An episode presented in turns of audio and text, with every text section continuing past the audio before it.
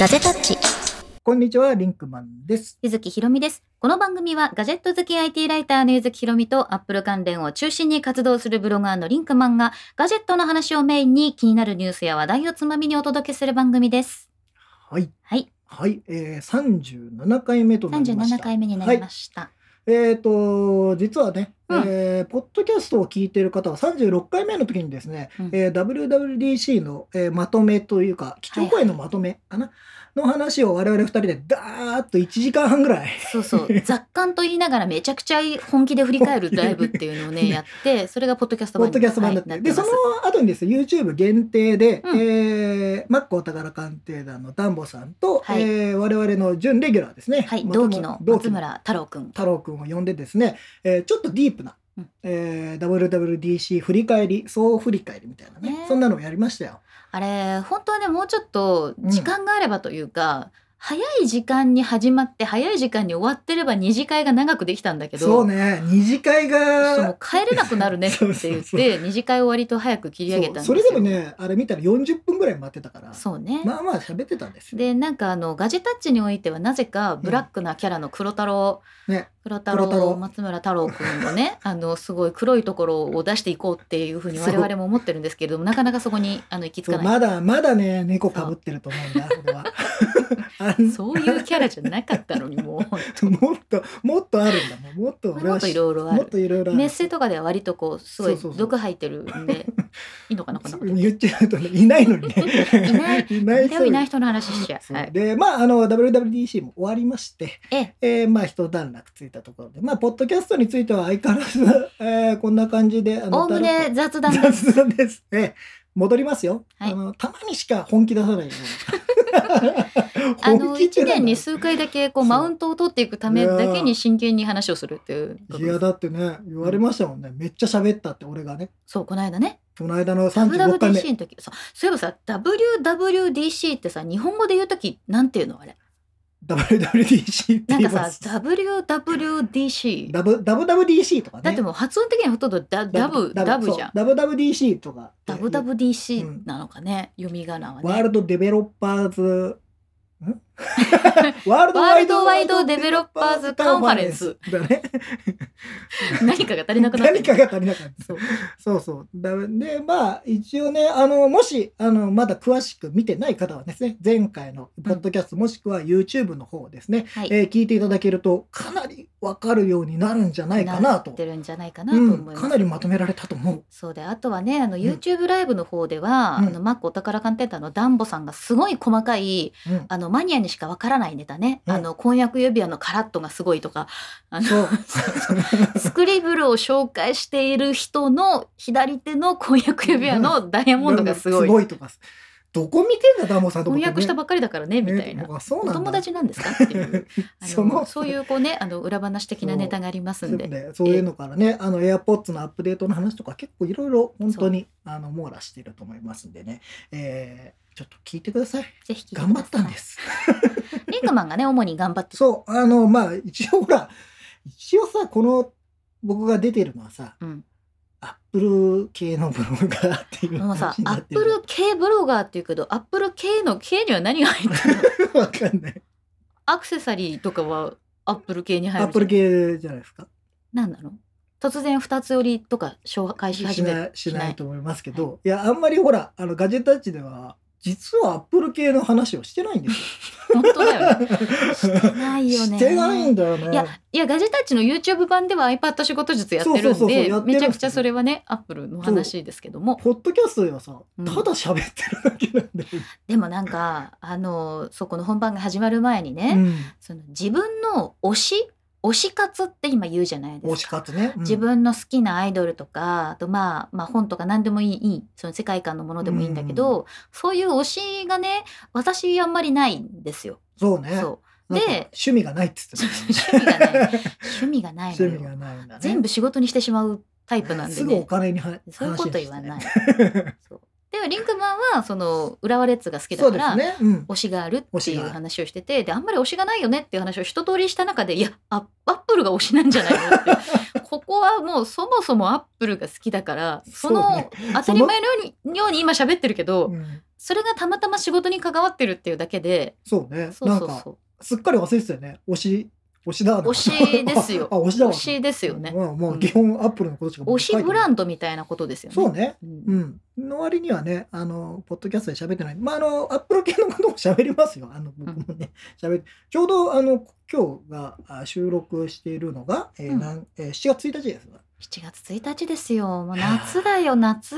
夏が来るね折しもものすごい雨でね折しもこの日折しもえー関東地方、えええー豪雨でご豪ざいま雨しだよた先ほどあの我々このポッドキャスト収録の前に、うんまあちょっとご飯を食べてですねそあの腹減っちゃうねあの、うん本当気になってあの前俺あれだっけお腹お腹がすごい鳴ってたんですよあのあれ拾うからね疲労このかマイらクそう,、ねそうだかあらそのマごイクが飯を食べてうんパッと食べて、で帰ってくる時土砂降りだったっていうねそうもうなんかねそう私この下にちょっとなんかヒラッとしたやつ着てるんですけどもうなんかねヒラッとのすべてがこうなんか濡れるっていうぐらいびっしょりしたっていう、だってもね風ですごかったからねそうなんだよねあ今コメントいただきました、はいなんでアップルが好きなんですか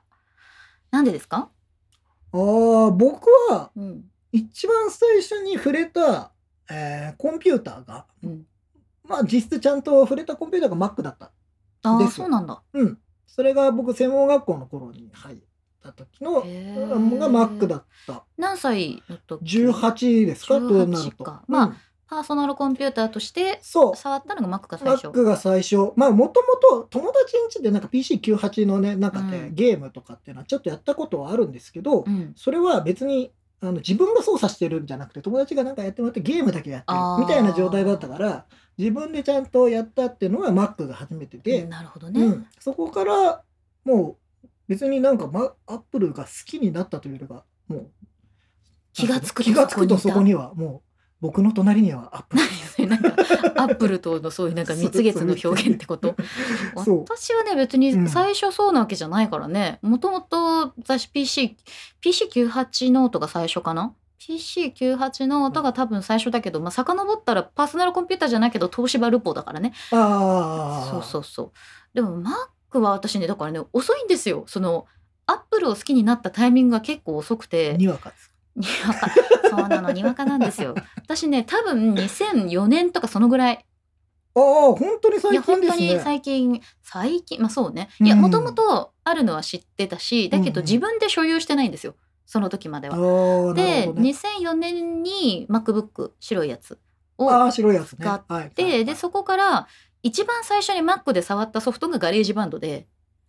もうガレージバンドがあった時代だもんね。そうだよでもなんでかっていうと結局私そのナレーションをしたものを納品しなきゃいけないとかうん家でナレーション取らなきゃいけないって当時からあったんですよ。でまああの Windows とかで撮ってたんだけど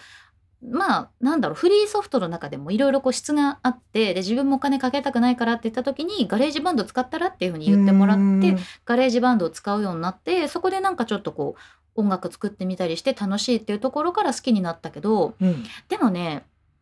やっぱり一番ブランドとかメーカーとして好きになったのは私は iPhone から。ああ明確にもそうアップルが好きってなったのそうがもう iPhone が好きだなってなったのがそうででさらにやっぱりこう磨きがかかったのが iPad からなんだけどでもそれは何でかっていうとそのえっとね携帯と人ってどうしてもそのなんだろうなこう孤独な状態を作りやすいなって思ってたのね。ほうほうほうそほうほうの携帯っていうあ携帯存をず在っとと見て自る分の1対1とうんその他大勢ってなるからうん自分はつながってるつもりでもちょっと孤独な状態になりやすいうんうんでもアップルの作っている製品はその孤独の子がうんとね縁故の子というのかな周りに人がちゃんとああ集まるような仕組みになっていて、例えばほらそのあのバンプアップしてさ連絡先交換したりとかあさ、ったうんねまあ、携帯赤外線とかあったけどあのそういうこう人とかコミュニティを作るような形にしてるっていうのがすごく私の性格に合ってて好きだなっていうところから好きになりました。おーなるほどねまあじゃあ iPhone とともにまあアップ iPhone ルとともにそうの割には iPad だっつってますけそうだ からその iPhone が好きになったけど iPad が私の中で完成形だったわけどよ。そのあー自分対このディスプレイっていうものを取り外して人に見せるっていうことができるじゃない、うんで、まあ、ツインワンとかのタブレットで似たようなものはあるけどそのアップルの出している、まあ、今で言うとその「エブリワンキャンクリエイトみたいなことのスローガンというかね、いろんな人がクリエイティブなことをしてそれを発表して世界に出ていこうよっていう考え方が好きっていうことかな。なるほどね。うんまあでは最近ですね今じゃあコメントでねあの98年だったらスケルトンですかって言って僕が最初にああーの Mac で触ったのが学校にあったのが、えー、パワー RPG のあの G3 のね、え G3 か、ー、G3DT266 とかいうやつだったかな、うんベージュの、ね、やつでうんうんね、うんまだそんなあのデザインもそこまで今ね iMac ぐらいからまた一気に変わっていくんですけどその前です、手前で僕は触り出して自分で買ったのはそれ、D、あの G3 とかってまだその時高かったからそうだね。まだね、えっとね、パワービジョンの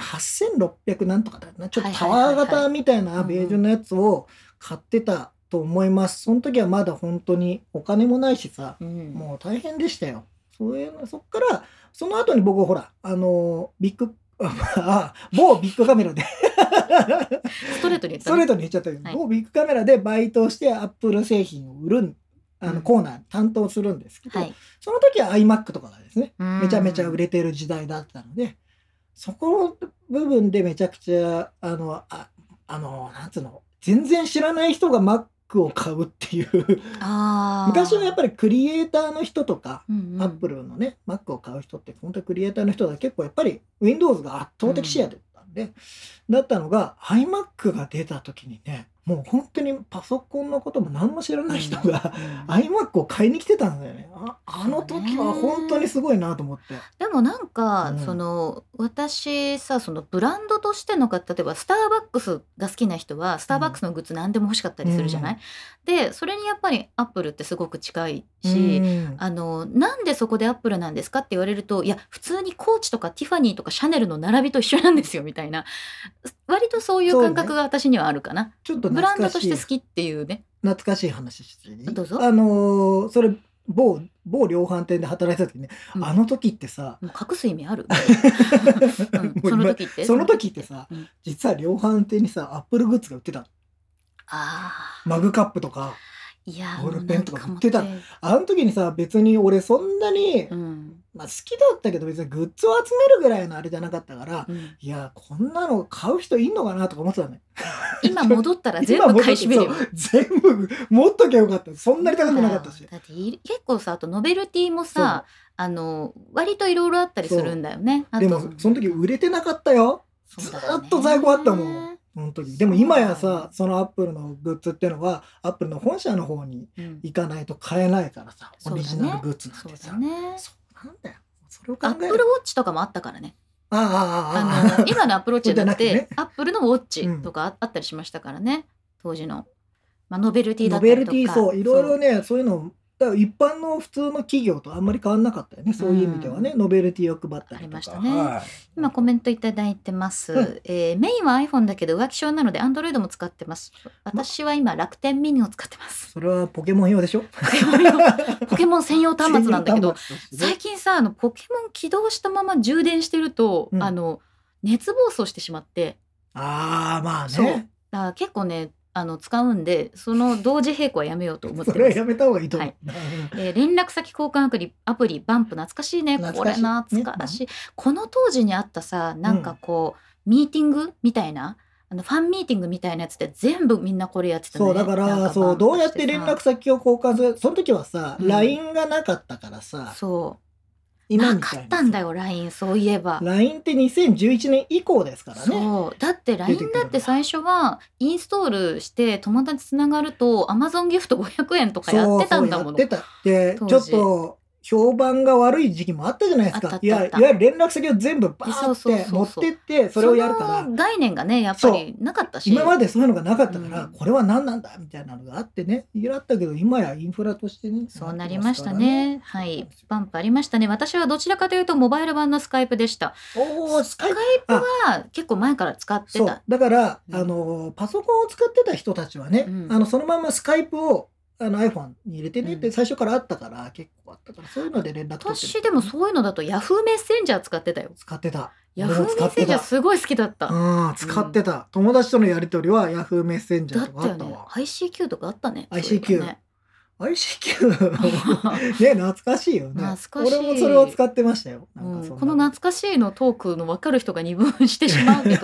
どでもほらヤフーさんって結構その、なんだろうこう壁紙を交換したりとかさうんメッセンジャーのそのスキンも変えられたりするっていうのがあってそうそういうところが割と好きだったかなでも私は。さあのああいうその懐かしいけどそういうのってさ、ヤフーメッセンジャーもスカイプもそうだったけどさそうバージョンアップするためにさ UI がどんどん変わってってさあそうあだのっさた、ウねィンドウの開き方が変わったりとかあさ、ったねもうそれで結構、おい、ふざけんなよって思ったのはよくあった。ありましたね、MSN メッセージでしたというコメントいただいてあーあったね。あった、使ってましたよ、僕もそれは。うんなんかそういう、なんかメッセンジャーアプリのね、うん要は LINE が出てくるまでって、基本的には、まあ、あのーコンピューターベースでうんやってるのが、まあ、多かったのかな。そうねでもうん LINE は私その出てきた時に、うんなんで便利なんだと思って結構いろんな人にその招待を送ってつながっああ、そうなんだ。でも一番あ LINE すごいんだなって感じたのが出てきたばっかりぐらいの時にね、えー、と海外に行ったんだよねタイかな。でそこであの観光地でステージで踊ってる女の子たちが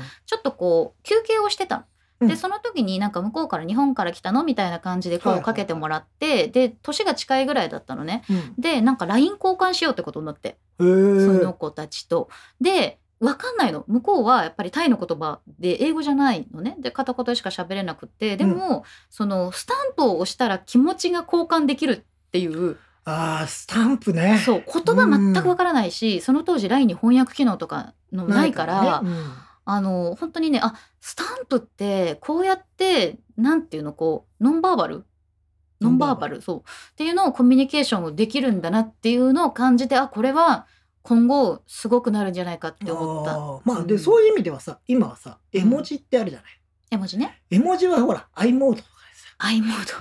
ドねなんか組み合わせたよねいろいでろねさ、ね、それだからさ、うんそれ、絵文字もさ、あれは言葉じゃなくて、うん、あれ一発で伝わるじゃない、うん表情とかさ、うん喜んでるとか、そういうのも伝わるじゃそなうそいうそうそうそれがスタンプになってだったね。うんコメントいただいてます。えー LINE はアプリサイズが小さくて、モバイルでもアプリが落とせたから人気だったんだよね。スカイプはあー20メガオーバーで Wi-Fi じゃないと落とせなかった。あった。20メガバイトの壁。あの今ねあの100今いくつになったんだ100今メガとか200メガとかになってるのかぐらいまでいなけちゃううん、がモバイルでもあのアプリ落とせるんですけど、うん昔はやっぱその制限がねどうしてもそう 3G そとうかそうのそう場合は帯域の問題とかもあったので、あの本当に10メガでしたっけ、20メガか10メガ20メガぐらいでもう、うんアプリをつなげたら w i f i ないとそうだそうなし、んだ当時 3G だから、やっぱりそれでも結構さ、落とすの大大変変だっだったりた。してたから、うんあのやっぱりその当時のアプリの口コミっていうのがすごかったわけですよ。まあ、アップバンクさんとかもすごかったけど、うん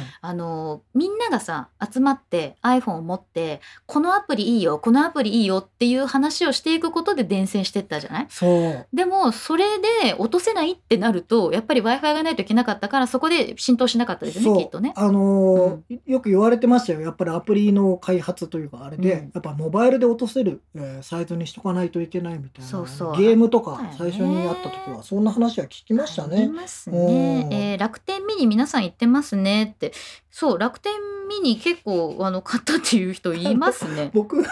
たんですけどそうリンクマまンがださ、ですね自分の手元で僕あのー 実家の方に届いていましてですね、えー回収してないんだってえー回収してないんですよ、うんあー回収していいね回収にしに行きますそろそろね、はいうん 3GS の時代でもスカイプは 3G では落とせなかったですね。そう、スカイプはやっぱりそのクオリティのいい音をこうちゃんと相手とね橋渡しするとかそういう意味で、まあ、データ量が大きかったんだろうね。まあねだからモバイルの時代がこんなに早く来るとも思ってなかったのかもしれない、まあもしかしたらそうだよね開発者こんなに使われるようになるとはやっぱりしばらくは PC とかそういうのベースでうんやるってのがあれだと思ってたのがあっという間に変わっちゃったからねそうねね、でもそういうさメッセンジャーアプリとか通話アプリっていう意味では、まあ Zoom がいきなりなんかドーンって出てきたけどそれまでは今回ね本当にスカイプだったりとかさ、そうだねあとまあメッセンジャーで通話したり LINE で通話したりっていうのすごく多かったと思うから、うんなんだろうねあのいろんな違いがあるなと思うけどスカイプってさ音がちょっと悪くなってもいいから切れないように延々とつなぎ続けるでしょでもさそれ大事だよねよく考えたらそういきなり接続が切断されるのがさそうそうそう電話が切れちゃうわけだからさそうなのよやっぱダメだよねだけどそのずっとつないでおこうとするがゆえにちょっと配信とかには音質が向かなかったりうんするっていうのもあり、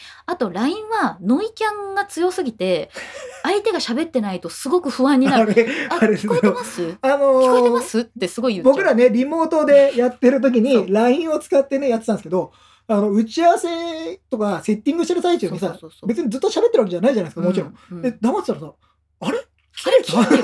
たってなるぐらいってうシーンってなそうるそうそうそう。あれはねそこ不の安ノイズがね、ノイズキャンセルっていうか、そうそう、のもうカノイズッキトャオンセフルだとかいうらか、そううね、んすごい綺麗にね、消えちゃうんですよ。喋り始めるまで、ずっとなんかあのマイクのスイッチオフにされてるような感じになるんであね。れちなみにですけど人間あのノイズがなくなるとものすごい不安になりますなるよね。ものすごい不安ですそう。何にも音が聞こえないってそれこそもほらホワイトノイズがあると集中できるっていうことで、ホワイトノイズのアプリとかあるじゃないそのぐらいだようね。あの僕専門学校の時代にですねうん、あのヤマハさんかなのはい工場見学かなんかに行ったことがあっうんうんうんうんてその時にうん無反響室っていう無反響しない全く反響しない部屋みたいなのに入ったことがある怖いよね本当に怖いああれれはさ自分の声も聞こえないじゃそんう反響室って。あのねもうなんかちょっとね宇宙にいるのかな、うん宇宙行ったことないけど結局声ってそのそう振動とか自分にも骨伝導で返ってきたりするけどこの声も返ってこない帰ってこないいんだってなるともうものすごい不安あだしれだよね夢の中で助けを呼んでも人に届かないみたいなそうそういうシーンみたいな感じになるのもうもう本当ちょっとあ長くいたくないって思うぐらいのとこなんですよ、ね、怖いよ東京っねて、怖いんですよ、本当に怖いんですようんはいえーコメントいただいてます大学で無反響室は行ったことがありますがあれは怖やいっぱ怖いですよね。あれはねそう、体験できないんですよ。他のとこじゃないから。やだよね基本はね、必ず空気があれば、うんあの反響してみたいな。私いまだに AirPods のああのーノイキャンで音楽とか何もかかってないとすごい不安になる それは不安になるね。なんかそうあのもちろんさそのずっと言ってる歩きの意見はやめた方がいいんですけど例えば電車の中で座っててなんかちょっとつけて周りの人が何も聞こえなくなると自分の所作の音も聞こえなくなったりするからめちゃくちゃ不安怖だい。。あのあとさ、うんなんかしないけど、シーンって言ってるよね。あ ーシーンってといいうう感じ音が聞そうこ音がえ聞こえ無音という音が聞こえるっていうそう脳ってすごいねねそう脳の働きだなち。なみに俺もう一つ今の話で思い出したことがあってさ、うん LINE が登場する前って、うんなんなんのどうやって連絡取り合ってたんだっけって今ちょっと思ってたの考えてたの、うんそしたらさキャリアメールだなってキャ思リアったメールね。のうん、で昔さそのキャリアメールを維持したいがためにさ機種変するにもさやっぱりあのどどこにも移動できなかったわけですよソフトバンクだったらソフトバンク、まああ、った J フォンだったら時代もあったしさあったよ。でもほらだってさみんメルアドがさなくなっちゃったらさうん友達と連絡取れなかったんだよ、まあそうだったよ。そそううだったよ。でさだから困っちゃうからうんそのもう死守するためにですよ。 そうだったよ。だってさ、アドレス変わりましたって言ってさ、そうそれを受信できなかったりとかさ、登録してもらえないと誰ってなるから、登録あのアドレス変えますで今度変えこれに変えますっつっても、うんそのアドレスはさ知らないアドレスから来てるわけじゃないそ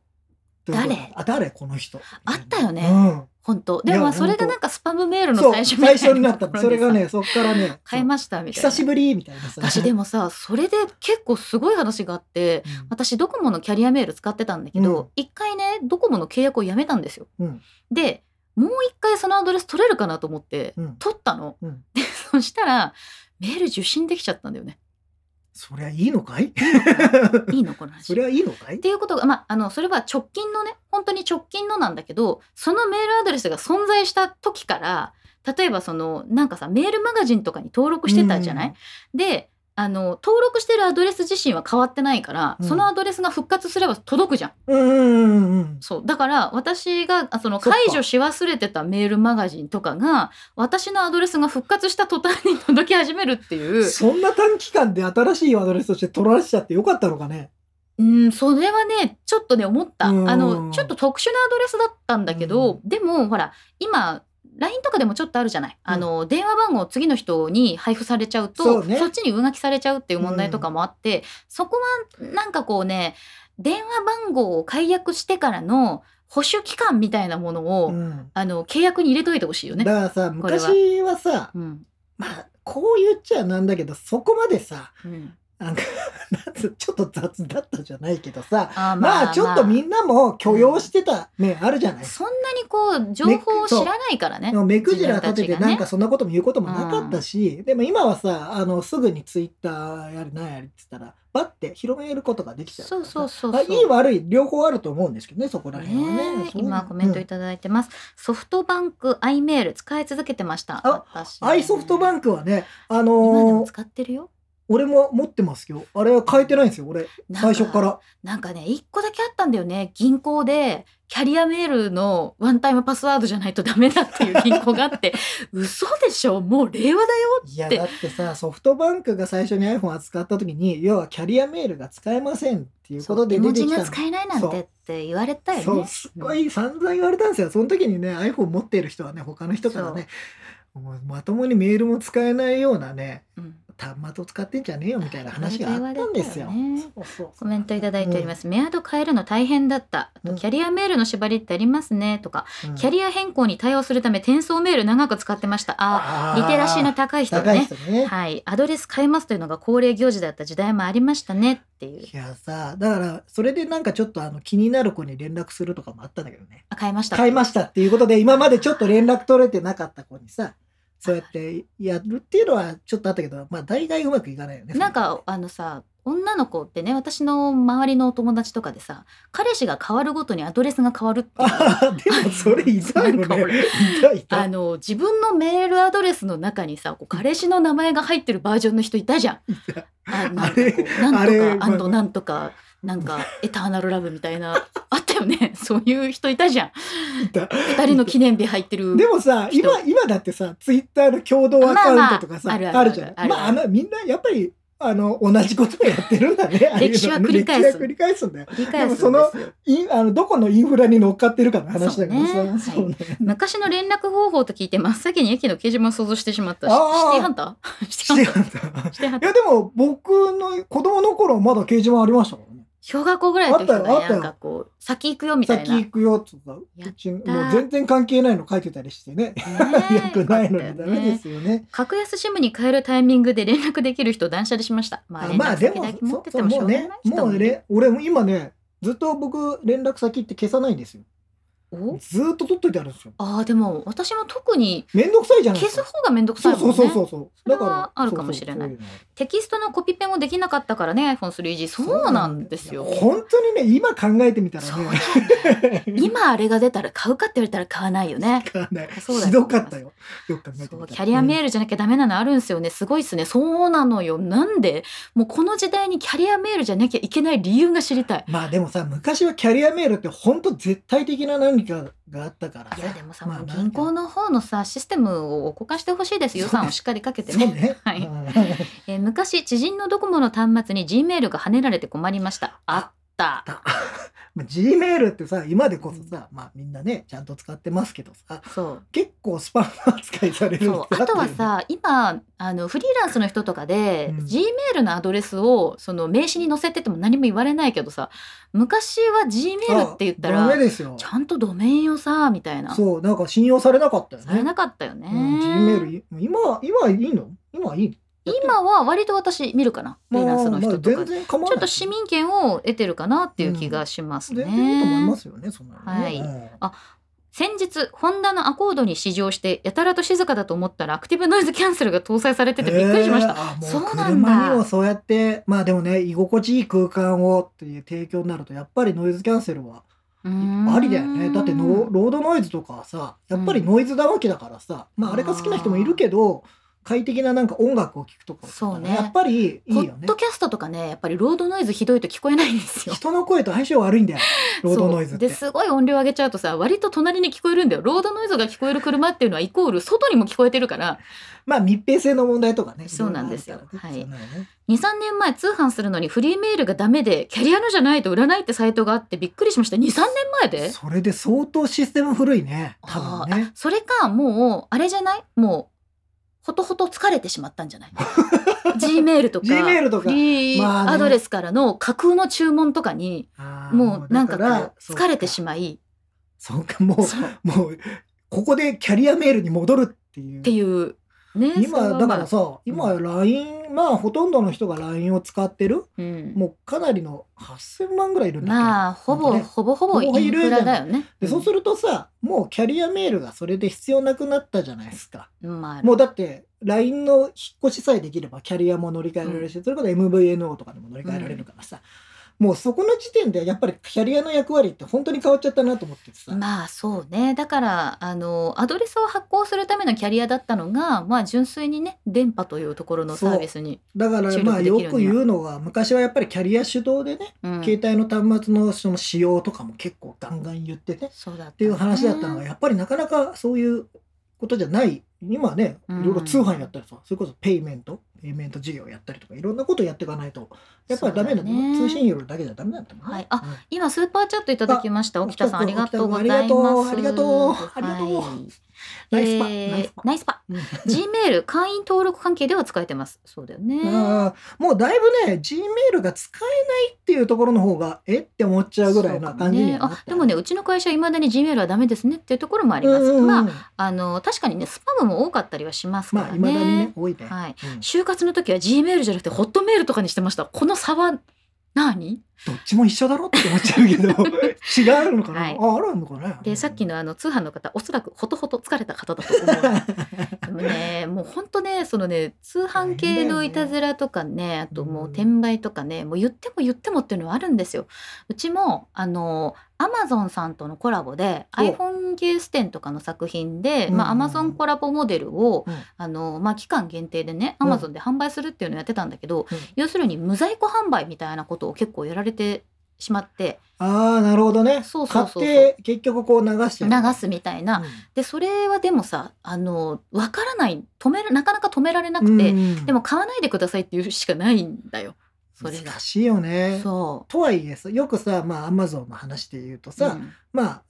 転売価格みたいなのってあるじゃないですそうかあるあるある。でもさ、うん法律的には何ら問題がなそう自自由由経済だからさそうか価格は勝手に決めていいわけですようんだからそこ難しいよねいや本当は頭にくる話でさそうそう。だって任天堂さんにはその上乗せ分は全く何も入らないからね入らないからさでもそれを言い始めたらそうまあね何でも、まあ何でもほら仕そうだし入れがあってそうえーそれに利益を乗せてあの売るからさ、うんそういうのなんだけどまあまあまあねそこっていうのはありますねうん MVNO だと Apple Watch の LT が使えないああそうなんですそうだ未だにこれは使えないですねあのまだキャリアの方がそっちを解放してないみたいなのでね、してないもんねうんはいこれが難しいところですねであと今 G メールも最初招待制だったしねってそうそうそうそういえばそうでしたね、まあ、忘れてたけあのどさ昔招待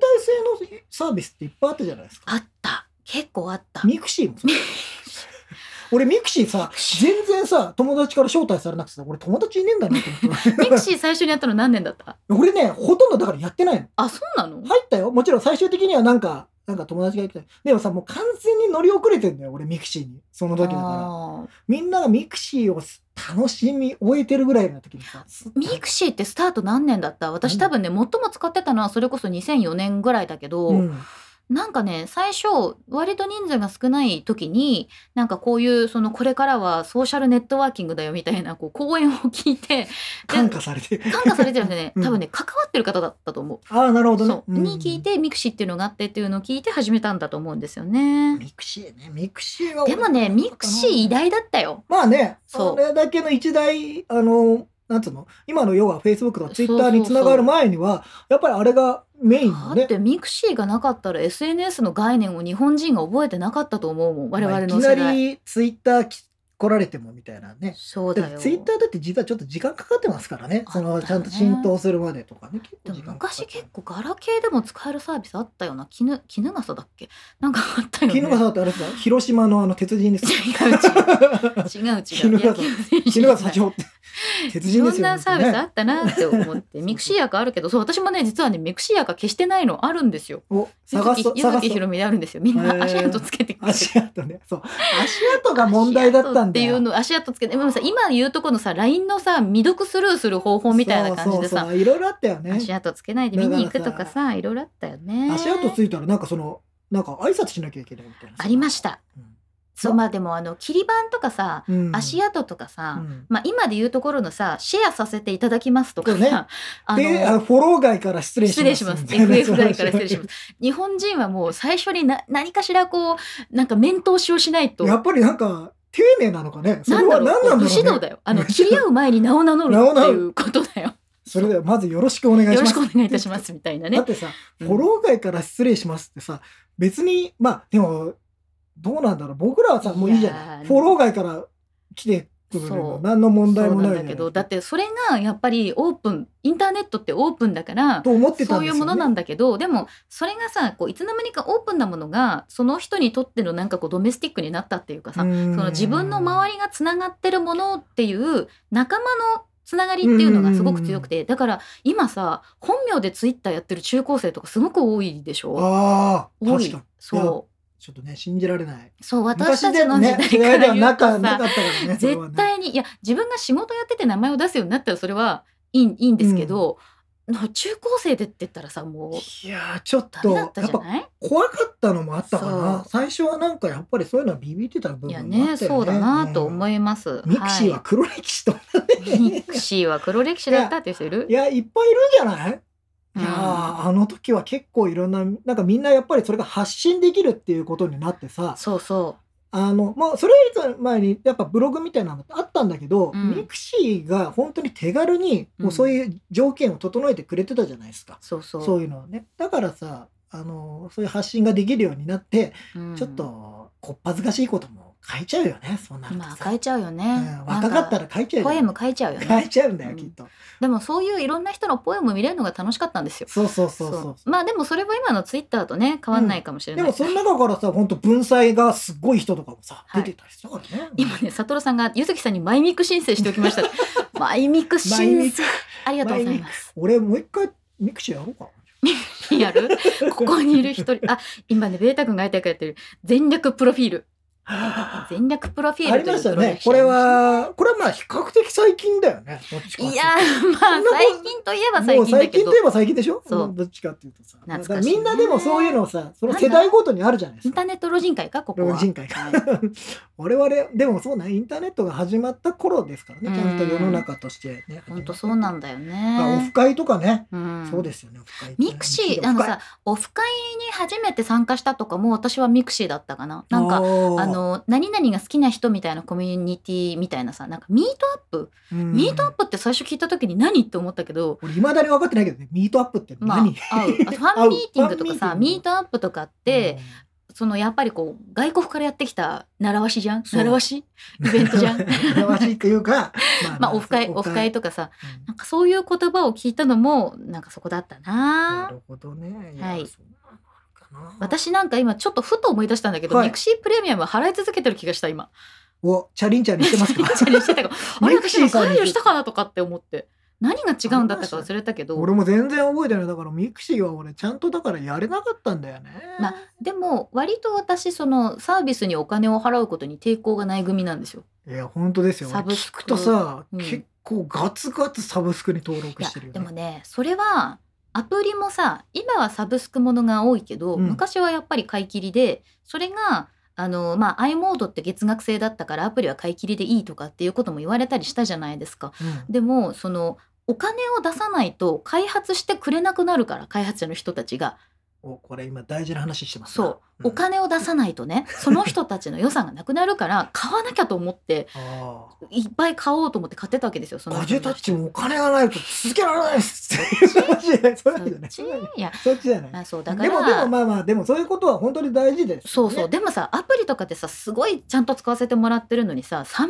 円とかの課金しかなくてさこの人はやっていけるのってそう思だったかりらするさまあちょっとこれは本当にそういう傾向かどうかちょっと俺の印象論で言うとそうさ、うやんっぱそうやって課金をしないで無料アプリが増えるじゃないそうそうでそうするとやっぱり広告に頼らざるを得なくなるんですよ、うん当然ね。そうねまあ、あのでそうすると皆さんがあんまり好きじゃない広告も見ることになる。うんだったらやっぱりお金をね自分で払ってあげてそうそうそうそうでやった方がまあ直接、んえー、と作者の方とか、うんアプリ開発者の方に届くんでね,、まあ、ねなんかそういう意味ではやっぱりまあ本当に使ってるもの、うんまあ別に試して使うものみたいなものまで全部金をお金を払う必要はないと思うんですけそど、うねなんかやっぱこれ気に入ってしばらく使おうかなと思ってる人はやっぱりお金をねぜひぜひそお支払ないんかいたださけそるのといいねこの開発者の人と気が合うなみたいなさ、うん UI とかあるじゃない、うんうんうんもうそういう人のやつはもう一気にそこにあるサブスクの全部の課金するねなんか広告がなくなるバージョンとかさこれがプラスになるバはいーはいジョンとかははいあるもんね一気に全部買う、いくつかねうんよろしくお願いしますみたいな気持ちででそもういう意味ではそう私うんそういう推し活はあったね、あーこのアプリの開発サブスク推しサブスク頭おかしい ねそれはだいぶだいぶおかしいですねはいコメントね。頭がうんえーミクシーも魔法のアイランドもソシャゲも経験せず生きてきてしまいました。いやこれはまた健全でいいですよ黒。歴史がなくっていいんじゃないです。ええそはいれはそれでいいと思いますよ。はい、オフ会に出たことがないという人がいますが、ガジェタッチでオフ会をそのうちやろうと思って、ぜひ遊びにそうで来すてくね。だあさい。のその時あのぜひぜひ皆さんオフ会、深いオフ会、オフ会深しよいでう。すよ。あえてオフ会という名前でうんやろうかな。深いはい。やりたいね。あのねえもうちょっと落ち着いてからねやりましそょううだねね皆さんとね。ツイッターも最初の頃は本名を入れないといけなかったような記憶がありました。ああーそうだったっけ。なんかでもさまあまあ。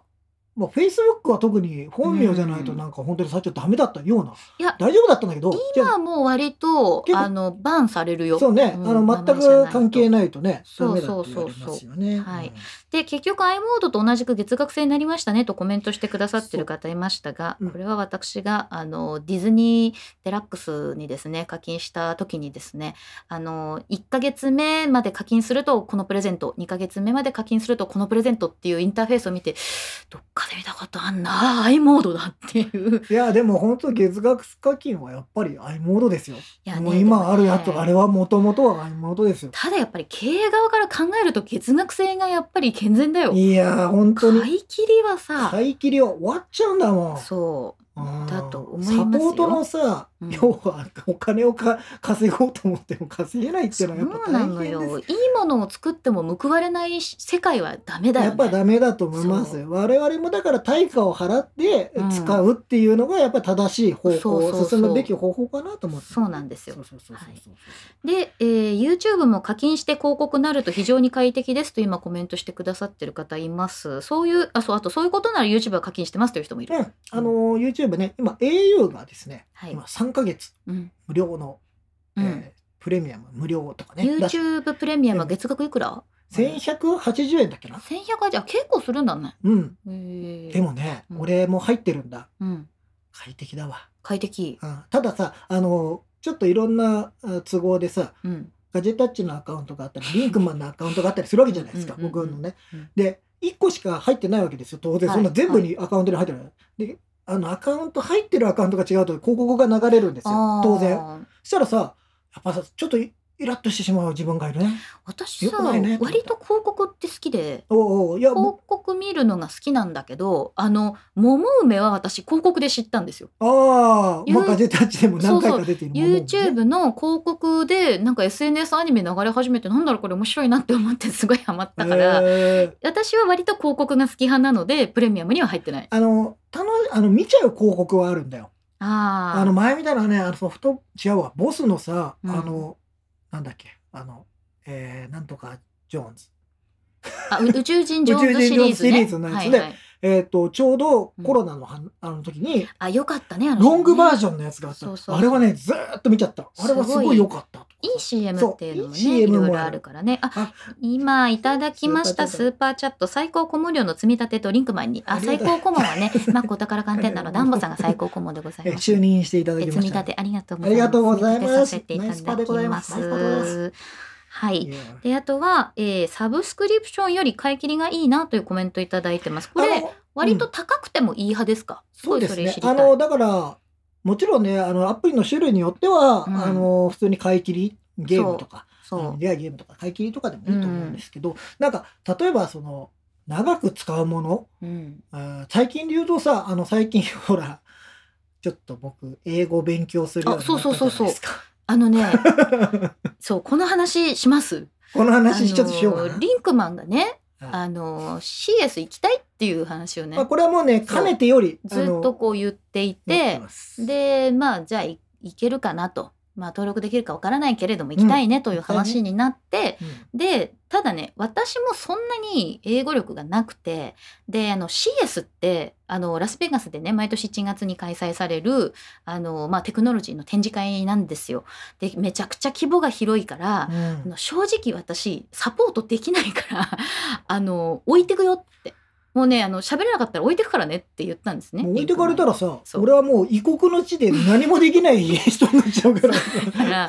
まずいと思ってそうで私がすごい喋れればうんサポートできるんだけど、自分のことでいっぱいいっぱいだから、まあそりゃそうだよねそうもうさやってらんないしこう納品もしなきゃいけないから「リンクも置いてくよ」って言ったらなんかじゃあちゃんと勉強すいやる。勉強しなきゃなと思ってでその勉強をするためにですね、うんなんか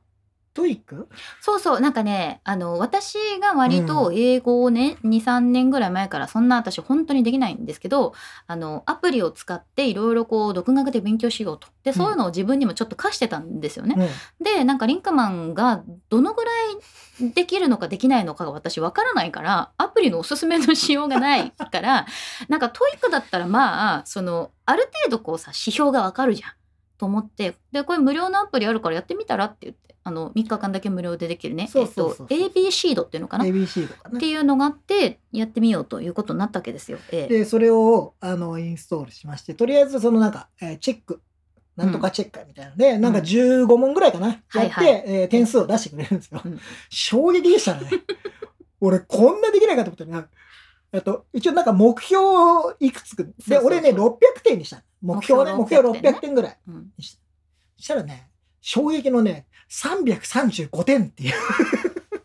まあね正直あの TOEIC はあのあれですよ問題の出し方とかに癖もある しもうでもさ心の準備できなくていきなり喋り始められるそかうやらっさてあの一応フォローしてくださるんですけど、もう衝撃すぎてさ 俺こんなできねえんだと思って大丈夫伸びしろがあるよとかって言ってもう俺はもうずっと壁に壁に頭をこうやってやってるぐらい、夜中 にねズーンってズーンってなって本当にねああいやもともと英語は得意じゃないんですけど、うんいやーそれにしても本当になんかああと思ったねあでまあそれで一応その指標をもとにですね、うんえーゆるき先生がですね、いえやーこのアプリを変ええーこの本を読め っていうのをどんどんメッセンジャーでパタパタパターいや私は自分ができなかったからあのそれで私ほら割と課金税じゃないですか課金だ税からあのね英語のアプリとかはほんと片っ端から全部課金したんだよで片っ端から課金して仕事にもなるじゃないそのレビュー書いたりとかできるからで自分が本当にできない体で使いやすいアプリとか、うんあの本当にゼロからできるものっていうのをいろいろやったからそれをリンクマンに教えたっていう じゃあことなのねいっぱいね課金するアプリが来たそ もうでもこれはもうちょっと背に腹に変わられないともううん本当に英語喋れないと俺は異国の地で死んでしまうかもしれないから置いてくよって 置い置いてかれるかもしれないからそうもう課金しましたよ全部そうなのよ端からやってみましたよ今ね綾乃ちゃんが入れてくれました、リンクマンさん来年 CS 参戦そう頑張ります喋れなくても気持ちでいこうって言やってぱき気て持ますちが大事です僕も気持ちでいこうと思ってでも綾乃ちゃんに言われると中国語喋れないですが気持ちでゴーゴーしますニハオニハオあなんかまあ気持ちはわか気る持ちはね、はい、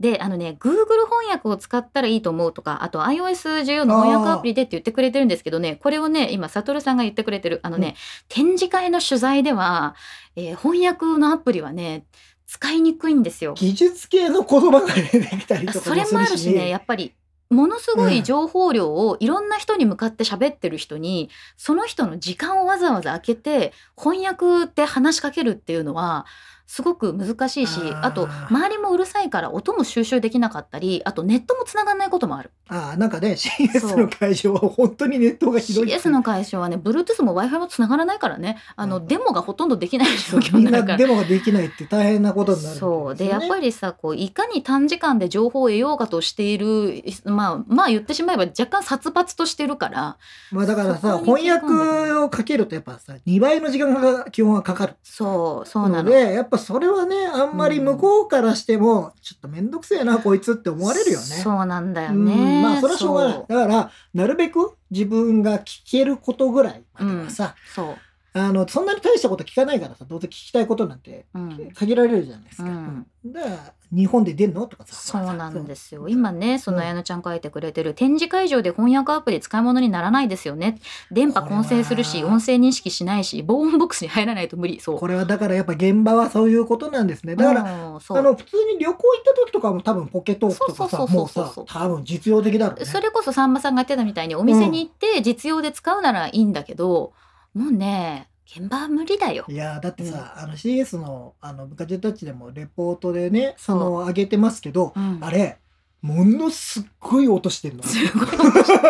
あのねもう俺一応なんだろ音うな編集したんだけどもうね無理なぐらいうん一応声だけ聞こえるようにはしてんだけどもう周りの音ガッチャガッチャガッチャガッチャしてるからそう確かにあそこでポケトークでこうやってやってっても無理無理、うーんちょっと厳しいかもしれないねそう。うんいくらねオフラインでって言われても厳しいかなと思います、今コメントいただいてます時間があって日常会話程度だったら NHK のラジオ講座おすすめなんですけどああね、ラジオね講座ね。はいだ NHK とねリアル英会話というのは良かったですおあこれアプリねかなリアル英会話私もいいと思うんだけどリアル英会話ってね若干英語ができる人じゃないとあれ聞いても覚えられないん ですよ私、英語ができなあいです。のーワワンワードで例えばうんこういう時にはこう返せとか、あうのん熟語のフレーズとかあの気軽に言われたらこう返そうねっていうフレーズがあるんだけど、うんそのフレーズ自体を聞き取れないとあれは、ね、 できないんだなっていうことに私も気づきましあたのね。一応僕なんか例えば日本にね、あのー製品発表であのはい外国の、あのー会社が来た時になんか、うん例えば CEO インタビューみたいなのああったそうりしそてうそうそう一応なんかちょっとあの通訳さん入れながらですけど話を、でなんとなくわかるのそういうそのぐらいだったら、まあね一あとの応キーノートとかそうそうそう、だったらなんとなくわかるんだけど致命的なのは自分が質問をできない、そうあのねそれに対してこう聞きたいんだけどっていうのが出てこないんそだれ英語がが。ないと取材にならないからねそうそうそあの行く必要がないからう、うん、それはだったらうん聞いてりゃいいじゃん、 そうそうそれそうなはのレポートいっぱい上がってくるからそれ見ればそうないいんけだどよ自分が思ったことを話せないっていうのが、うん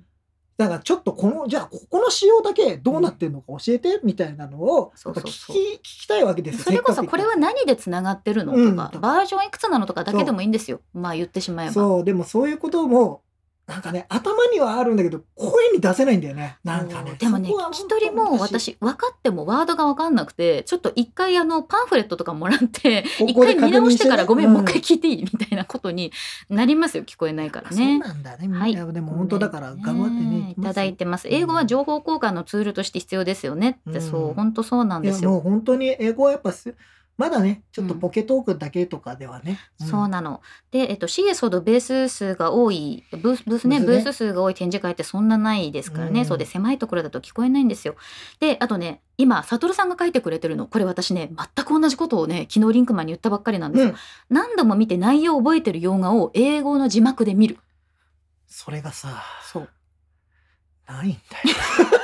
あのいね、や私あるんだけがどおすうんすあるんだけどうめんしたのは、例えば、バックトゥザフューチャーとか、あと、あまあ、なんか、まあ、アナ雪とかでもいいかな。ななんんかか、ね、そうストーリーを覚えてるものとかもうセリフを覚えてるやつあるじゃん私で言うと「スター・ウォーズ」とかもう覚えてるのよ。うんでそれを、えー、と英語の字幕で見ると大体ニュアンスがわかるからいちいちこう対比しなくても覚えられるっていうのだがかね。らその話でね、うんあの昨日の話の結論はアップルのキーノート見ればいいんじゃないかっていう話になっててでもキーノートだったら全部覚えてるから、うんでもあれってねプレゼンテーション用のスピードとそうプレゼンテーション用の言葉だからそうなのよだってそさうキムのさうん言葉って分かりやすいじゃん聞き取りやすいんだよそうそうそうそうすっごい聞き取りやすいように話してるなってのも分かるあれは分かるでねさらに問題なのは CS には全世界からいろんな人が来るからいろんな国のいろんな人の癖のある英語を聞きにくいところで聞かなきゃいけないん ですよ。私ね、ほんと、ほんと1年目ね、知恵熱出たからね。うんもう全知恵然、熱全然聞こえないし、何言ってるか分かんないし、あ、留学した人が最初にホームシックになるやつ、これや、ああ、あーもう帰りたいって思ったよ。でも2日目ぐらいに。でもそうね「バック・トゥ・ザ・フューチャー」とかはもしかしたら俺はもう一回見ればうん全部分かるかもしれない、もうそのぐらい数を見てるからバッもクうトゥ・ザ・フューチャーぐらいは割と交互でいいかもしれないよね。ちょっとやめてみようかな、それ太郎さんをストーキングすれば確実。もう太郎さんにお金払って一緒に行ったらいいんじゃないのそのお金があったら苦労しないよね。 自分のお金を捻出するのでも多分大変なことになるあそうだうんね、はい、えのちゃん書いてくれてます。CS に初めて行った時は全ブースを聞いて回ってたら全然時間足りなくて3年目になってやっと以前も出してたものなのかとか話を聞くべきブースがどどこなのかっていうのが分かるようになっただからそうなんさ、1年目じゃさ、そうなんだよダメなんだよ。あともうもう5年出してるよみたいな風 に私は初めて見つけたつもりでいたのにもう5年も出してたんですねすいませんってこともあるのもうね5年もでも出してるんだね、逆に言うとね。そうなんです よそう星一さん映画見ようよそうですよね映画、映画はちょっとね、ちょっとまた見ようかなと思ってそうますよ、ね。スター・ウォーズはちょっと固有名詞が特殊だからねとサトルさん書いてくれてあるのさ固有名詞を覚えるだけで大変だったりするじゃない スター・ウォーズの自分が好きだったらそう、いいけどね。何ジャバ・ザ・ハットは単語それとも固有名詞みたいなそうそうそう何ジャバって何みたいなことになるかもしれ ない最初に覚えるまでが、まず、ハードルが高かったりするあるか。もえー、ねちゃんセブ留学かフィリピンパブ留学はどうフですィかリピンパブニュール入 学はね、ちょっと後半に若干の疑問を感じるけど今ちょっとなかなかいけないかな。うんいけないかな、うんはいコメントいただいてます、DVD で吹き替え英語字幕日本語字幕の3回見るこれもいいあーと思まうあでもなんかでもよく言いますよねそういう好きな映画とかうん歌とか、うんよくあの日本語を覚える人そうがあの日本の歌とかアニメの歌とかそうそうそアうそうニメを見て覚えるみたいなのってあるっていうから、ねまあ同じような感じでね今ねネットフリックスが英語字幕と日本語字幕の切り替えができるんですよ、おうおうおうだから私は割とネットフリックスでえっとね私はねみんなフルハウスって覚えてるあ 懐かしの、いね NHK でさ NHK でフルハウスってやってたじゃんやってます DJ とミシェルとかさ、オイタンとかあれのフラーハウスっていう続編ねかのその子供たちが大人になってからの続編があるんですよでそれは、まあ、アメリカのホームコメディで、うん住んでる場所場所がサンフランシスコでねうんでだからその割と普通のアメリカの言葉でかつ、えー、とすごい単語家族の中で喋る短い言葉の応酬だから割と聞き取れるんですかつねお、ーえー、と英語の字幕も見やすい私フルハウス大好きでさ岡村さんにサンフランシスコのあの外観連れてってもらった みたいですツってツアー行ったのツアー行ったあのロケ地巡 巡ツアー行った礼巡礼みたいなねそうなんですよあーねはい英語はねだからちょっとあと百何十日しかないんですよまあそう CS やればですよま行だくとでしきたらねできるかどうかもわかんないですし、まあね、でもちょっとそこを目標に英語頑張りますよ。僕はねなんか結構 CS にいるジャーナリストの皆さんがコメントしてくださってるの面白いんですけど、えっ、とサトルさんすごいいろいろ話聞いた後最後に幕開けで出してるよって言われて しょぼんってなる時あるって あやちゃんがあるあるって言ってもすっごいわかるあそうですかあもう出てますねみたい もう ね今ね15分ぐらいかけて話を聞いたんだけどっていうもう本当にさなんか最初にさ日本の代理店ある幕開けで出てるとかもう聞きたくなるな。トラウマができるそう最初からまずそこからスタートしないといけそなういなみたのよいね。あのやっぱり現地に行ってないものを取材しなきゃいけないとかね、いうこともあるからねはうんいいやーそうね。なんもうちょっと英語英語 でも三百三十五点だったからな。 そうなんだよ俺本当にあちなみにえっ、と高校中学高校、うんえー英語の、えー成績はうん二でした。あ私もだよずっと三にすら上がれませんでした。私も2でした2だったじゃあいける？いけるんじゃないちな みに私本当にでできないんですけど、うん、えっとそのリンクマンと同じトイックのそのテスト私ね実際トイック受けたことないんですよだかららアプリでの実力テストみたいなのしかしたことないんだけど、実際私が受けた時のテストは610だったでもほ多分570前後ぐらいだと思うだけらそどれだけ言ってりゃ結構すごいよ、ね。でもだよ、うん割と23 年やってるんだけど間が空いちゃうんだよねあの CS に行く前の10月か11月ぐらいから真剣に勉強し始めるのようんうんうんうん。で毎年そのサイクルだけであの7月ぐらいからだともう忘れてんの。 まあそうだ、ね、そうで最初にもう空の状態からまたそうそうで毎年6月ぐらいは台湾に行ってるから気持ちが中国語に行ってるのっなあていうのがあってねでもそういう多言語の刺激みたいなのはねまたそうなんだよ入れた方がいいねんだろうね。そうでもねうん英語学習はでもあれだよ私あの一個ね解決になったのは前もポッドキャストで話したことあるんだけどあの台湾の中国語ね、中文を勉強するようになったら自分が割と英語を理解してたってことが分かったの。ああ言ってましたね。そあのーやっぱり一応中中学高校うとやねってるかやらっさてるからさ一応単語の覚えてる数はまあまあ多いわけだしね。で一応ほらあの台湾のねあのファー語とか花花に言葉って書いたりとかするけど漢字がまあまあ日本語に似てるからうんわかるんだけど、うん音で聞くと本当に分かんなかったりとかしてであ意外と英語聞けてたんじゃないかとおーその時に思うようにはなりましたな。るほどそうなんだよね。はい。キーノートなら全部覚えてるリンクマンさんすごい。そういうわけではございません。 まあなんか大まかでねいろんなことは分かってるかもしれないですけど。そううんね。はい。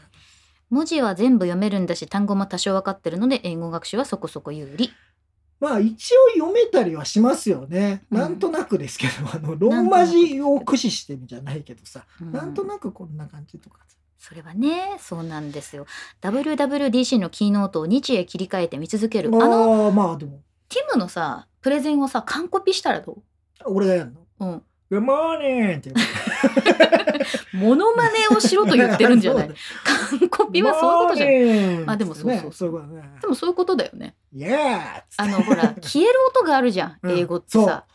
もうさ俺ちょっと今学習しててそこがもうすでにううんんなんでなくなるのって思ってちなみにね私がリンクマンにおすすめした教材はですね、 はい、まず1個、えっと本本なんだっけな本ですね本なんなんでしたっけ本がねえっとね私これすごい好きなんだけど、まあ、リンクマンダウンロードしてあるよはい、ね、ダウンロードしてあり私まもすずいぶん昔に読んだん私では今見る今 Kindle をね立ち上げでえー漫画でおさらい、えー中学英語中学英語かな、うんっていう漫画でおさらいしてる本があってそれも私結構本を読んで自分が何が分からなかったのかをその本を読んで分かった。いやもうね僕はほらそれこそ B 動詞とかさうん、もうその時点でもうなんだか分かんなくなってきちゃってそうるかそうら そうで本当になんかここを理解しようと思うと分からないからそういう時は英語の眼鏡をかけてくださいっていう表あ現がそうそう中そにう出てきて要はあの完全に違いますよって日本語のそうそ感うそう覚そうと英語を作られた感覚が違うからねみたいなことも書いてあったりしてあそうそう確かにに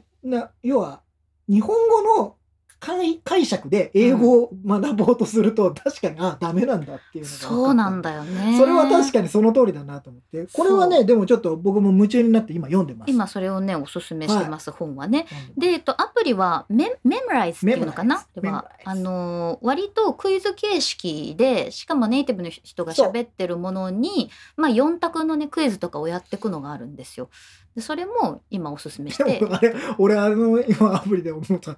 ど笑っちゃいけないんだけどさずーっとなんかいろいろ例題を、うん あのいろんな文章をねあのそのネイティブの人がやうるんうんんだけどさ、なんか普通にこうやってベンチでさ 「You are sick」って言うんですね。おおそんなやつ嫌だなと思ってそれは俺そんなそれそう目の前でいきなりよ「You are sick」とか言われたらさ結構えそれはええってな るね。それはどうしてそうなったんだろうね。なんかもうちょっとこういいそうたわりもうちょっとさもうお前欲しいね。急に「お前病気だぞ」みたいに言われるんだよそんな理まあ解まああまるあみまたあいまなあ、どういうテンションで言ってるかによっても違うからね。俺びっくりしちゃって俺その場ね、は今ねコメントくださった方、はい桃梅の英語バージョンがあったら見るのではあ見たいけどさムサンヌとか英語にならないよねああれはほらググレー日本のググレグーンレーヌとグかグレーンだってググレーンググレーもうフランス語じゃないそれもうあそう多分目指してるところはだと思います、えー中国語は多少わかるのですが台湾で使う発音記号は未だに読めないです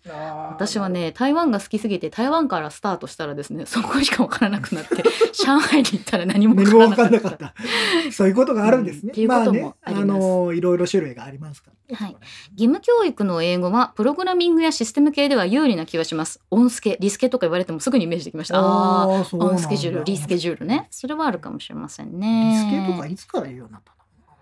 なんかいろいろの？ね急に出て広きた。告代理店言葉みたいなそう、アジェンダアジェンダ。とかリスケ急にさ、なんか市民権を得てるけどさ。得た。よねうん。なんかね俺最初リスケって聞いた時はこいつ何言ってんだろうと思ったあのミーティングをさ MTG って書くのもいつからやるようになっあーあーあーたあれすごい便利だけど便利だけど、ミーすテごィいング便利ねだ、けあどねのホワイトボードとかに書いてあるよね。 MTG って書いてあるとね。ありますうん。えっと綾乃ちゃん確かに英語でポルトガル語を勉強したら英語力も上がりましたおお。あなたはそれ以上英語力を上げるんですか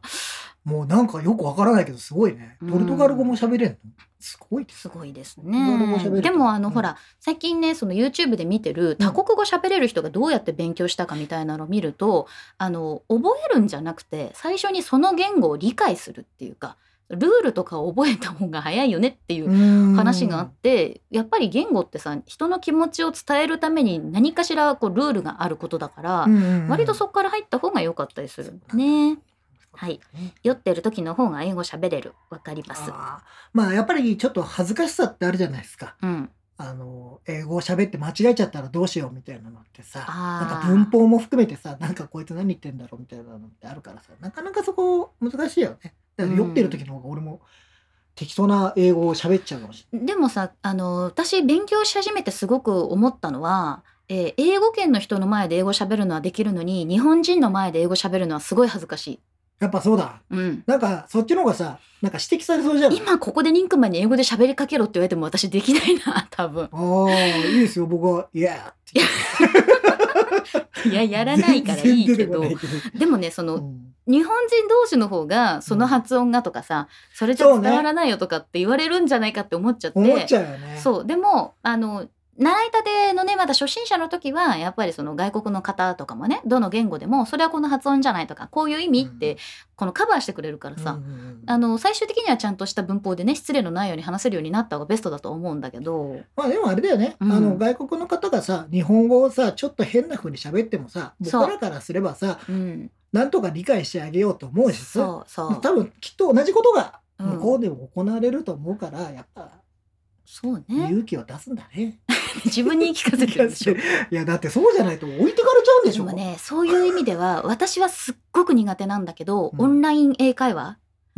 私がすっごいなぜ苦手かっていうと知らない人といきなり英語で喋るっていうのが も俺もそれは無理だうわ。しかもさ取材とかでも何でもなくてさ自分の普段あったことをもう喋るっていうだけで緊張しちゃうのねないんやか俺も無理だと思うよそれそうはなかなか難しいかな。だからなんかあの日本語も喋れるような英語の先生とやれるんだったら私あはいいそんうだけど、ね、なんかそうそれでさあそうこれはこう言った方がいいよみたいなことを言ってくれるだったらいいでけどもねすごい苦手だけどオンライン英会話で覚えたことは絶対に忘れないんだよね。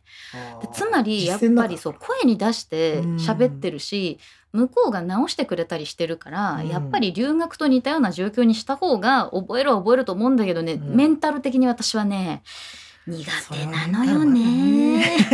そ そうでもね生身の人と話すのが一番手っ取り早いっていうのは本当にそうだと思う。うーんうんそれが一番いいなるほどねまあそういうことなんだねまあはいでもやっぱ実践あるのみ、まあ何でもそうだけど、うんあの試合をしていかないとやっぱりうまくならないというか、ね、そうそうそうそうあの勉強あの机の上で勉強してるだけでもね、理論だけ覚えててもダメでやっぱ実践はでもあのよくさその聞いてるだけで英語が上達するみたいなのあるじゃん。スピードあれ絶対